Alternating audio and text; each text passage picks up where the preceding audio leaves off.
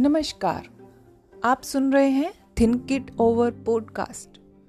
प्रस्तुत है कुछ प्रेरक विचार। एक अच्छा मनोभाव एक अच्छे दिन का निर्माण करता है। एक अच्छा दिन एक अच्छे महीने का।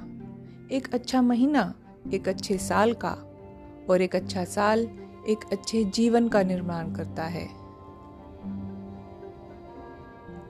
भाग्यशाली वे नहीं होते जिन्हें सब कुछ अच्छा मिलता है, बल्कि वे होते हैं जिन्हें जो मिलता है, उसे वे अच्छा बना लेते हैं।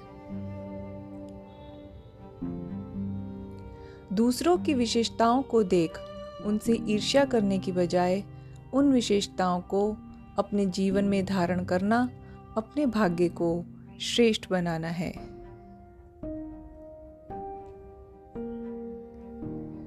जो तकलीफ़ आप खुद बर्दाश्त नहीं कर सकते, वो तकलीफ़ दूसरों को भी ना दें। हमें लोगों को सभी तकलीफों से मुक्त करने का प्रयास करना चाहिए।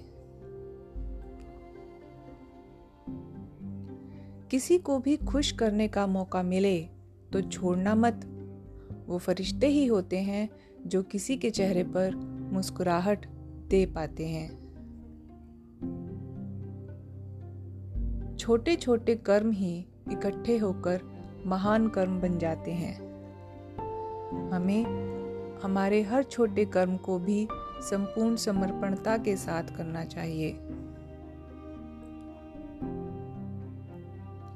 फूल कितना भी सुंदर हो, तारीफ़ खुशबू से होती है। व्यक्ति कितना भी बड़ा हो, कद्र उसके गुणों से होती है। हमें सभी से सम्मान प्राप्त करने के लिए अपने जीवन में दिव्य गुणों को धारण करना चाहिए। शक्तिशाली वे नहीं, जिनमें कोई कमजोरियाँ ही नहीं।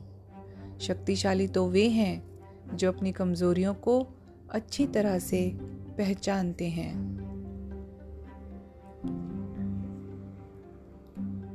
धन्यवाद।